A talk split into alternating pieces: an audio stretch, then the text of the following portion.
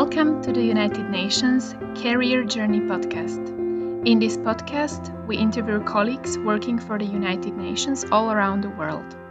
Our conversations explore their fascinating career paths, what career satisfaction means to them, and how they keep learning and developing on the job. My name is Petra, and today our conversation is with Mihail Peleah from UNDP Istanbul Regional Center. Welcome to the Career Journey podcast, Mihail. Thank you very much for joining us, and it is our pleasure to have you as our guest speaker today. Thank you, Petra. It's my great pleasure to talk with you today. So would you like to introduce yourself a bit to our listeners? I'm Mihail. I'm from Moldova, and I'm working in Istanbul Regional Center, Istanbul Regional Hub. What I'm doing, I'm basically making sense how we could make development, how we could make achievement SDGs a little bit faster. So I'm working on green economy and social inclusion issues mostly, but also a little bit on different other aspects of SDGs like innovation, coordination, because, you know, SDGs are really, really broad topic, which requires joint efforts. And how did you become interested in this field? Well, I have a little bit long path through UNDP. I became member of UNDP back in 2005, back in Moldova. At that time, I worked for European Commission in Moldova as an economist. So I have kind of legacy working in social protection area. But it happened so that I always been on the kind of very strange and very experimental units at UNDP. And at that time, UNDP Moldova was growing very fast. They got a lot of new people, and I was the part of this expansion. Why I was so much interested in what UNDP is doing, because it was a little bit more complex and more sophisticated than I was doing in all my previous jobs. In UNDP, we were not talking about just very narrow social protection system technicalities, but a little bit more how this thing will contribute to overall development. And I was very much attracted by the concept of human development, which not only focus on basic needs satisfaction, but also include the component of agency, how people are able to participate in development themselves. Because I thought this is an element which is greatly missed in our part of the world in Eastern Central Europe. So that's how I get attracted to this. Later on, I joined Bratislava Regional Center as program officer, and I was working mostly on human development, social inclusion issues all around Europe and Central Asia region. Later on, I get to Istanbul Regional Hub, where my portfolio was expanded by green economy issues. And then in 2015, we got this new wave of development thinking in the form of SDGs, and I have to deal with them. Thank you very much for sharing. It sounds like a very interesting journey indeed. Now, could you perhaps tell us three words that describe you the best, and how do these words align with the organization that you work for? I would say analytical, forward-looking, and sometimes overcomplicated. And I think that somehow reflects in UNDP, because UNDP is doing a lot of thinking, especially Human Development Report Office, but also some other units at UNDP. We are always forward-looking, because we always try to think what's next, what is next governance issues, what are coming next in terms of sustainability. But sometimes, we're a little bit overcomplicated, and sometimes we need to collaborate with people who are a little bit forward pushing, let's say. And could you tell us how do these words align with your direct work on SDGs, or if they are in any way reflected in your direct work on SDGs? That's a great question. What you could do wrong with SDGs, because we are talking about complex system, right? And there are a lot of interactions and there are a lot of interlinkages, and quite many of them are not visible on the first sight. So what you could do wrong, on one hand, you could say, okay, let's do very simple thing, and then we will sort out the rest. And so we basically say, okay, we reduce complexity in such a way that we simply cut out all non-necessary details. Typically, this is a recipe of disaster. Well, one example, in our region, one country, but I think that's many countries were doing this. Countries were quite happy to bring more cars to satisfy people's needs. So what they did, they simply reduce ecological barriers. And they said, okay, whatever you could bring in the country, you could drive it. And suddenly they find out that quality of air went really, really bad. So that's simply seemingly simple solution. It starts harming in some other areas. And I could bring you much more other examples, like my favorite example is how Indonesia tried to reduce traffic congestion by enforcing the rule that you could drive the car on highway only if you have free passenger in it. It's immediately they got a market of people who are riding with you for very small fee.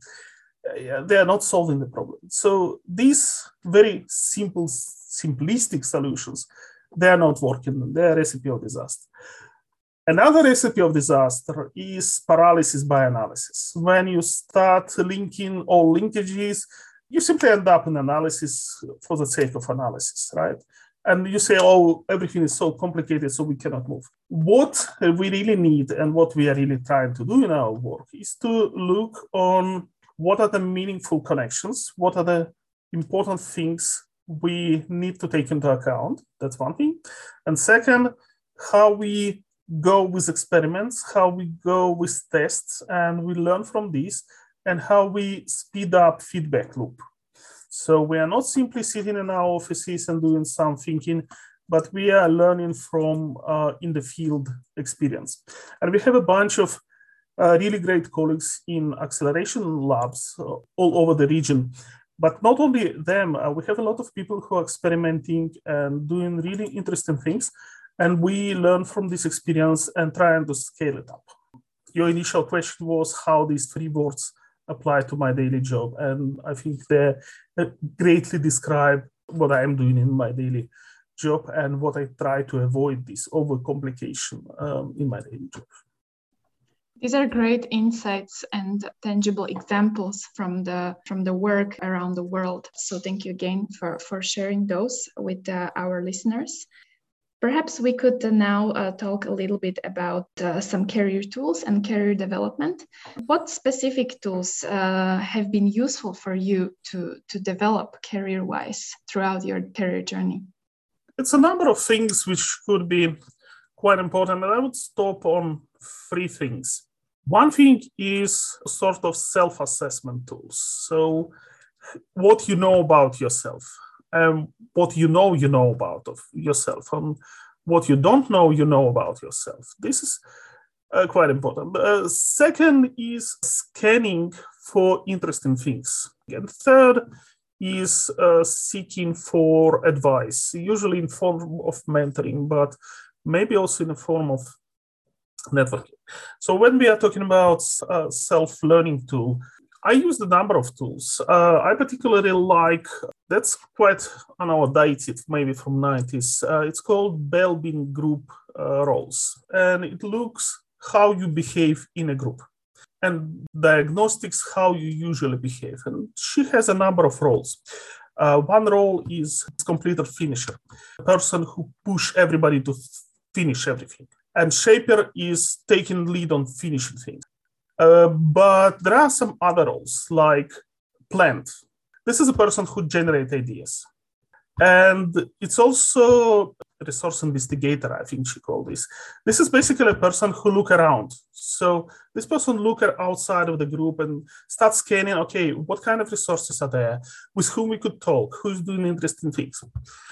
And the important thing is, in your group, you should have a balance of this. And actually, we had I had a very nice story when we ran in Central European University, we ran a summer university school, and we assigned students for 2 weeks long assignments. So they basically worked together in a group on special assignment, and we had troubles with one group, and I tried to make sense what's going on there, and then I applied this questionnaire, and I find out that the person who took a lead of this group, she was completer finisher. So she was great, but she was basically pushed them and told, we have the deadline, we have to deliver.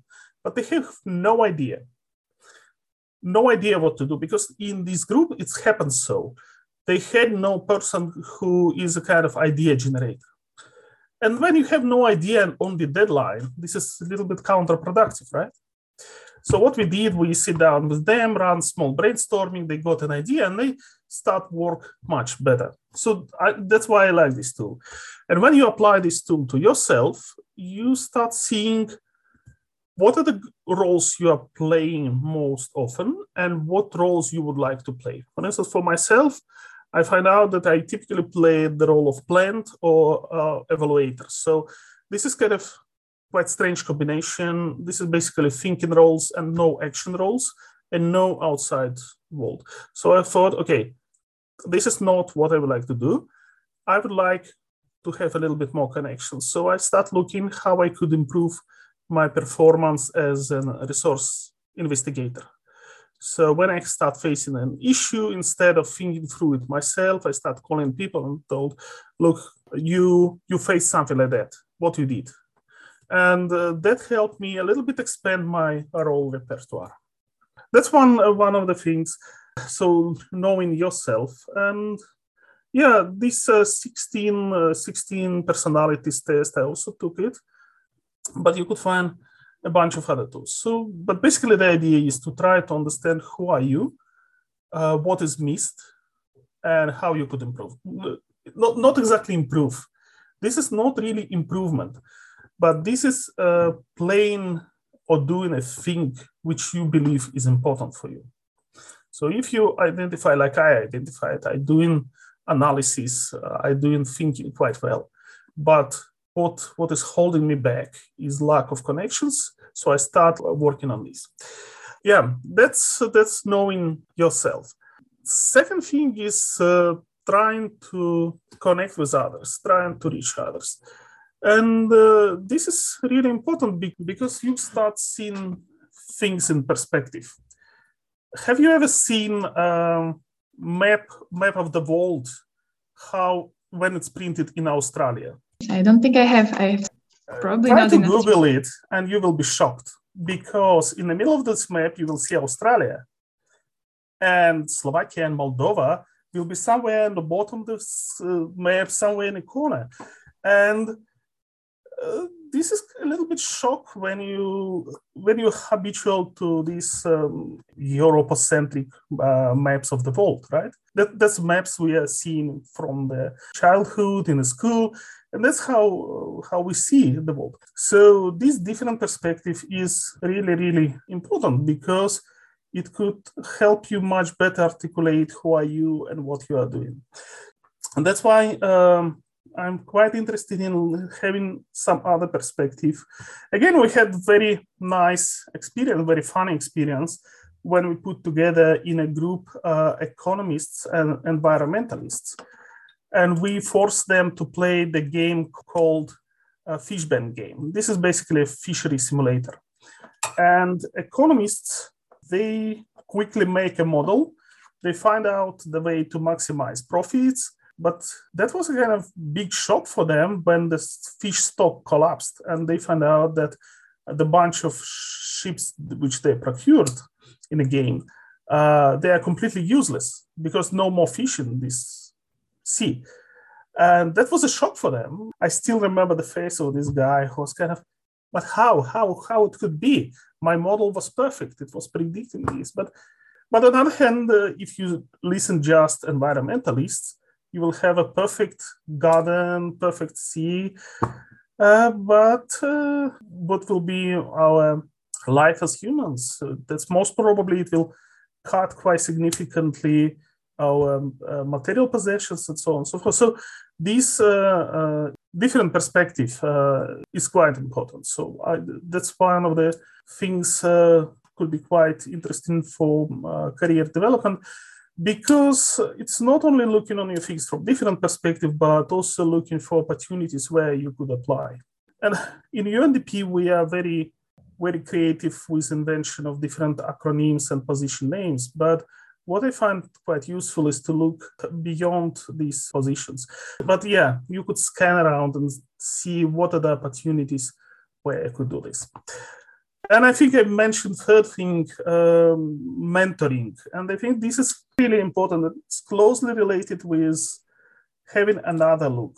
And I'm quite happy that UNDP now started this mentoring program, because I tried to do it informally. It's a little bit work, but when you have it formal, it's much easier and much more accessible for more people. I think the biggest kind of myth and wrong attitude to mentoring is that it will provide you a lot of answers. My experience being mentee in UNDP and being mentor outside of UNDP is that it's mostly about questions. Your mentor should ask you a lot of questions. And there is a theory that it's called 5 whys. So basically it goes like, if you would like to go to the root of the issue, you ask 5 whys. If your mentor asks you the right questions, you are able to shape your learning program and development program much better. These were very good insights and also tools that our listeners can use to understand themselves better, have self-awareness and understand how they work in a group. And also, it's great to hear that you had a positive experience with being involved in the mentoring program. I would like to ask you the last question for today, and that is, where do you aspire to be 5 years from now? Oh, lovely question. I would like to be in a world which is a little bit more peaceful and a little bit more developed. But I think your question relates to my career. Frankly speaking, I don't know. I don't know the name of the place where I would like to be. I know the parameters of this place. One thing is that I like the analytical work I'm doing. And I would like to be a part of it. So I would like to do this. Second, I also identified that I miss the role of connector resource investigator. So the other thing I would like to do is to be a little bit more in this networking connection, bringing different people together, because this is how we do progress. We have to talk with each other. We have to understand what are the drivers and what are limitations of each other. And this is quite important between different people, different professions, different countries, to see how we could come to common solutions. We need to talk with each other. So I would like it to be a part of my thing I'm doing the next 5 years. Regarding the place, I'm not sure. I like all countries. I'm from Moldova. I lived in Slovakia. I traveled in neighboring countries. I traveled through Central Asia and Western Balkans. I speak 4 languages and I'm learning 5th. And I'd like to learn more. So for me, every place is exciting. So that's in short where I would like to be in 5 years. Thank you very much, Mihail, for sharing your career journey with us and sharing all your tips and advices with our listeners. It has been a pleasure to have you on our podcast. That was my pleasure. Thank you very much for inviting me. And thank you all for listening. We hope you enjoyed this episode and that our conversations will inspire you to keep learning and advancing in your careers. If you like this episode, please share it with your network and make sure to tune in for the next one.